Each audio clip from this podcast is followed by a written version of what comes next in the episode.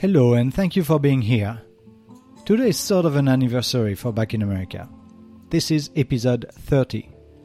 Since I started this exploration of the American identity, culture, and values last November, I have recorded 30 episodes and almost as many amazing interviews. I wish I could speak with every one of the thousands of listeners who across the world hear the story I tell in this podcast. I wish I could ask you what you like and what you don't.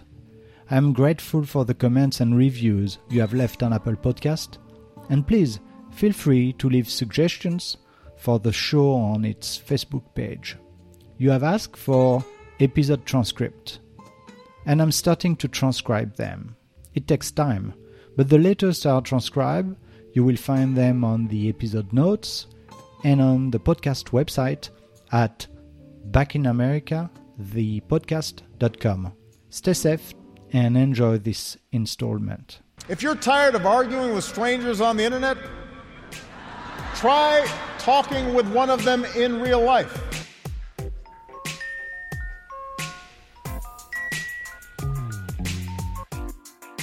Welcome to Back in America, the podcast.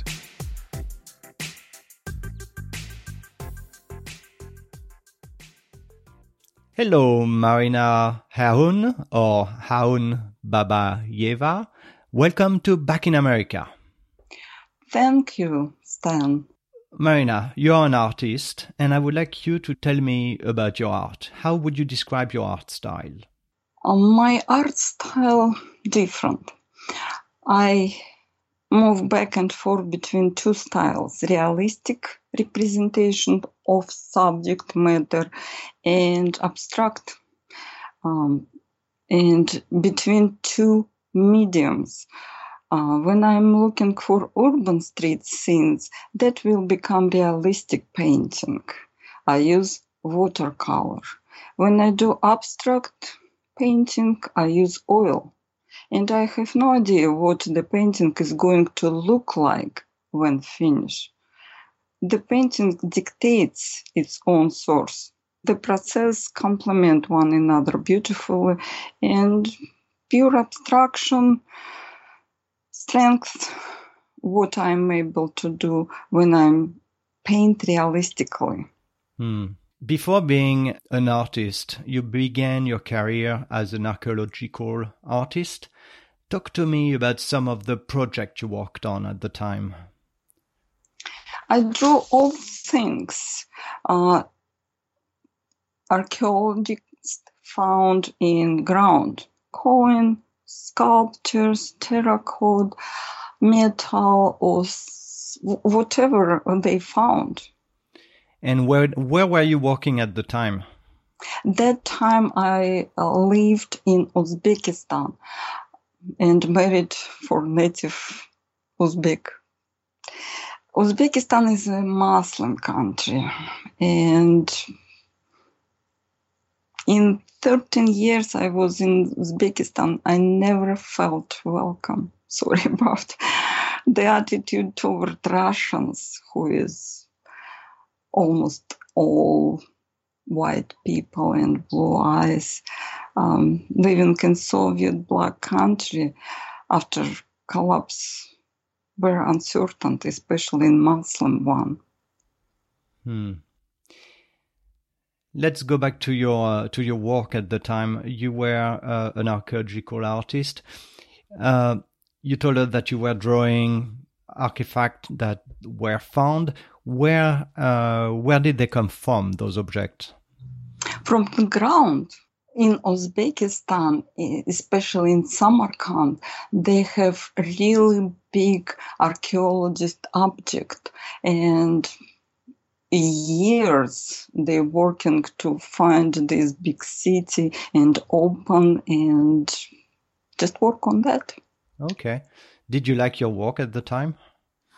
Actually, I drew and I like what I did, and I see the result. And that result was published in uh, a few books. You were born in the Ural Mountains of Russia. Tell me about your memories at the time? You know, when were you born? What can you remember from that early time of your life? Oh, I was happy as any child around family and happy family. And I remember at the same time, I attended to middle school, music school to study play piano, art school, and study ballet. Um, my choice was art, um, but my sister's choice was play piano. So, what year were you born? 1962. How old were you when you moved to study in St. Petersburg, and how did it feel moving from, uh, you know, your birth city to this big city in Russia?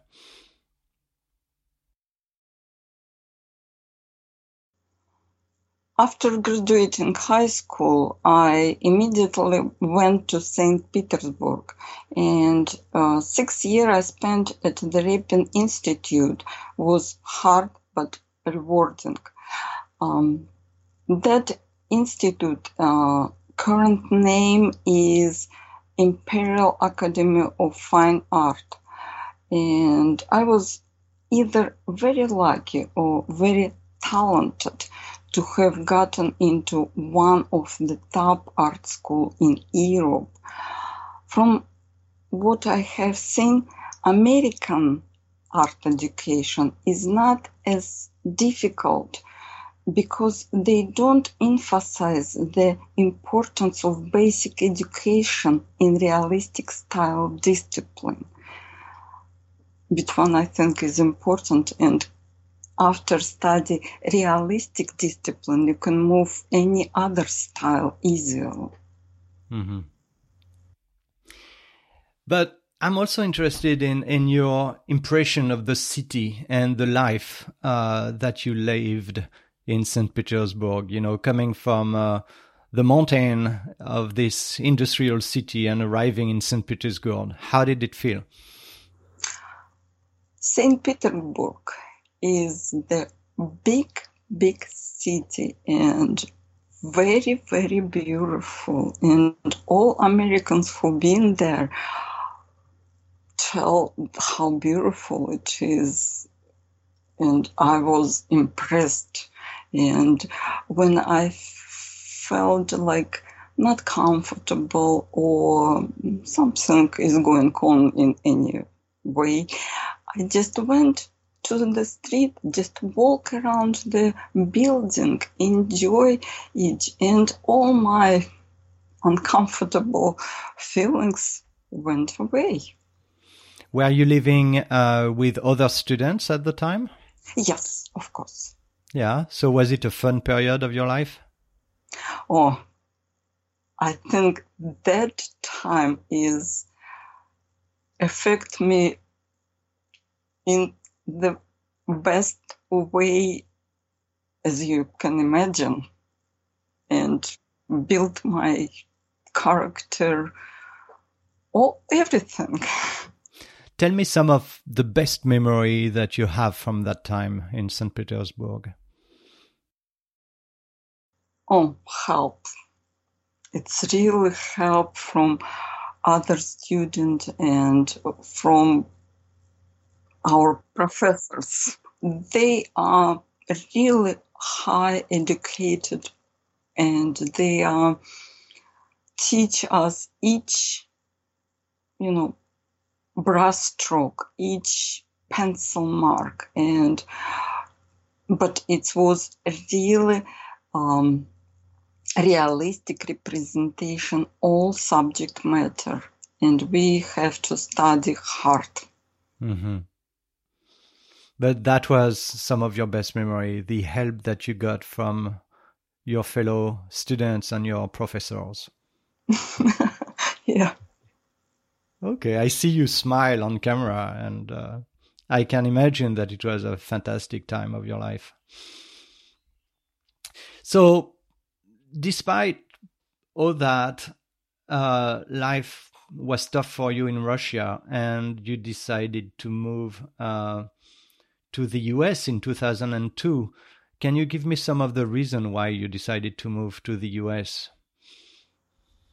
Oh, reason was collapse of, of Soviet Union because living in Uzbekistan and Muslim country um, under Muslim rule rules both as woman and as artist it was really hard and difficult to everyone so you you arrived um, in the US. You apply for political asylum because of religious discrimination. That's correct, right? Ah, uh, yes, correct. My family, my husband, right now it's ex-husband, and my daughter came to United States, and we live in as a family. What are some of the thing that struck you when you arrived in the US? What are the, some of the detail you remember of your first impression stepping in the US? Oh, freedom. um, actually, when I first came to America, I lived in a Russian neighborhood in Trenton um, because I had a friend in Europe who had a friend who knew someone here. it was just the way it worked out because I didn't know anyone here. Did you speak English when you arrived? Oh, that time my English was really poor. So you say that one of the first feeling you had arriving in the US was freedom. But what are some of the visual image you remember from that time? You know, what are some of the things you saw that was like very surprising to you? Statue of Freedom.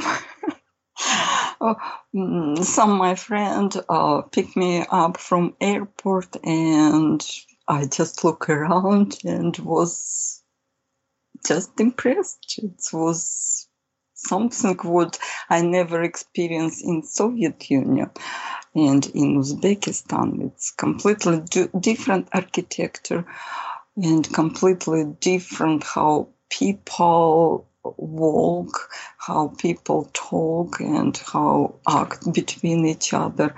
Everything completely different hmm. and different language. yeah, of course, of course. Um, how did you manage to make a living at the time? Were you supported by a government program, by um, non-profit Russian groups? You know, how did you live? Uh, actually, I came in and have just tourist visa, uh, and after that I applied for work permit and green card. And in order to survive financially, I started teaching drawing uh, to private student, and almost all my student was Russian. So in 2010, you became the only licensed and commissioned artist by Princeton University. What does that really mean, and how did it help you in your work? That time it's mean a lot. Um, I was unknown artist and um, a little thinking that my art is not really perfect. But when I came to a communication office of Princeton University, they immediately commissioned me to paint more and more and uh, later on they produced calendar official princeton university calendar for 18 months and bought my 18 drawings. So that really helped you to be more known in uh, in the princeton area more recognized as an artist right? Right. Right. That time i drew just uh, architectural renderings and some using watercolor drew flowers portrait um, who is asking for having a portrait of themselves and that time I didn't start any um, abstract paintings. And are you still doing this kind of realistic painting, or are you more focused on the abstract painting nowadays? Actually, I love realistic paintings, and I think it's the most beautiful painting which one can exactly um, produce what you see around and our nature forest flowers and everything is so beautiful and just realistic representation can show you how they are mm. So then your life took a different turn in uh, 2017 in the dead of winter in december your apartment burned down and you lost everything you have no insurance at the time and I believe your daughter uh, takes you with her. Um, is that right? Uh, yeah. Oh, it's was a really difficult time, and it was December twenty seventh, 2007, end of the year and before the new year, and cold, cold weather.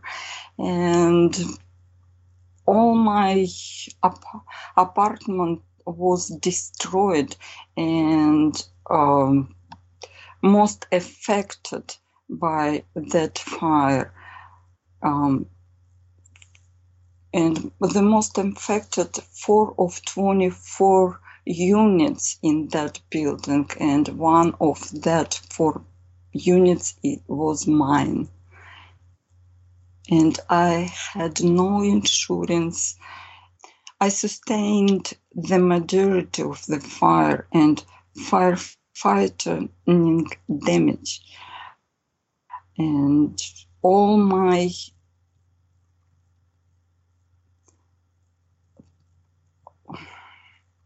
okay. Oh, it's difficult to talk about this because I still didn't get any reimbursement, and uh, uh, I, I, understand um, uh, living without no insurance, renter insurance, it's really um, bad choice, and um, I can tell seven just seven of 23 survival surviving tenants had renters insurance. And not just me decide live in renter in unit as do not have any insurance. Oh so sorry. Yeah. How has your life been uh, since then?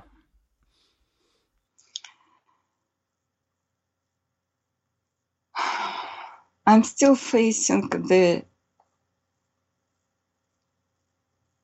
huge task of rebuilding my life and thinking God must really have a fantastic plan for me to put me through this terrible process. And I hope one day I will not have a tear on my eyes when I talk about this, and it's gonna be just memory, bad memory, but just memory. It breaks my heart to think that this had all been a disaster without any reason. I try to find why it's happened exactly to me, but I don't have answer. Are you a religious person? Yes, I do believe in God. Yes. And I pray God. yes, I do believe in God. And I hope all religion give you some hope and that hope can rebuild your life. At least hope. Why is your daughter not able to sustain you? to help you financially? Because she's my daughter. And you don't want to depend on her?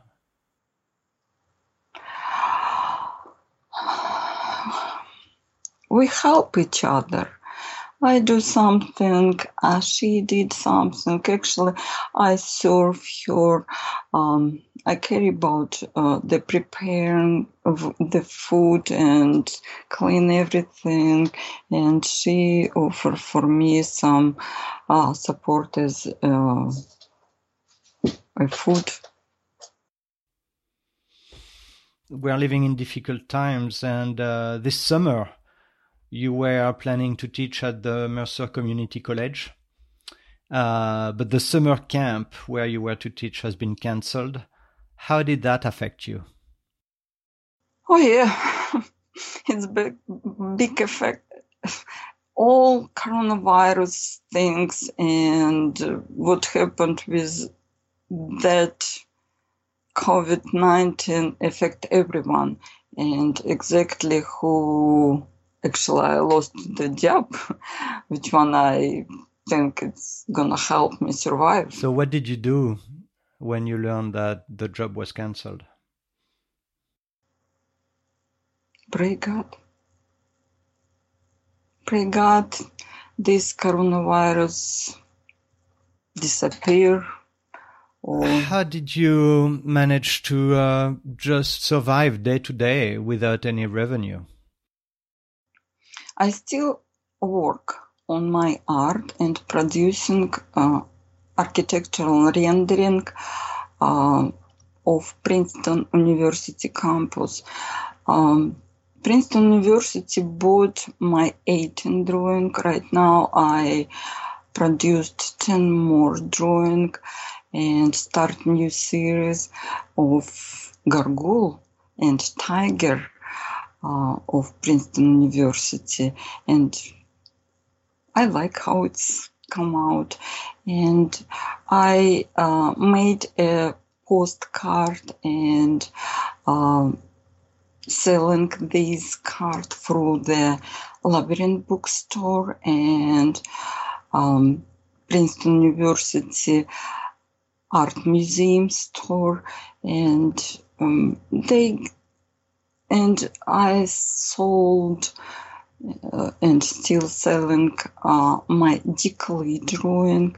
So it gave me some sort of money. I just want to say how grateful I am that Share My Meal has been created assistance for people like me who are in need by providing food, food resources. So three times a week, you receive a prepared meal delivered by one of the volunteers to your to your door. Is that it? Yes, I received three times a week uh, prepared food, and I'm grateful to share my meals people for amazing support the rest of the time where do you uh, get your food uh, from I uh, got food from Arm in Arm and Jewish Center, Family Center, and I uh, participate to Corner Kitchen um, in uh, United Methodist Church. So, given the situation and given all the hardship that you are going through, do you sometimes regret leaving your mother country? Oh no. no. I was really happy to born in Soviet Union and at that time in Soviet Union was really powerful country and life until Soviet Union collapse was really good and I was happy live there and I'm so glad that I was born there. But after like 1990s, um, life in Soviet Union was so bad. um, and still not really comfortable, as I know from my friends. Hmm. Do you have a message that you would like to communicate to people? Maybe something that your experience, your life experience, has taught you so far? I think the most important uh, that you never know what life will throw at you. And everyone can experience tra- terrible tragedy like a fire or flood. And just need to calm down and pray God. And I think the lesson which one gave to your lifestyle supposed to be taken and have some study from that lesson and i did okay thank you so finally marina the last question i have which i've always asked in uh, every single episode of back in america is what is america to you america for me is good country. And I think if the same situation can happen in Russia, what I gonna do? And how, how I gonna survive? And I think that it's gonna be worse situation than I experienced in United States. And I just want to thank you to all Princeton community uh, to their help and support. And God bless all people of Princeton. Marina, thank you so much for accepting to share your story with Back in America, and good luck to you. Thank you, Stan. Thank you. Thank you.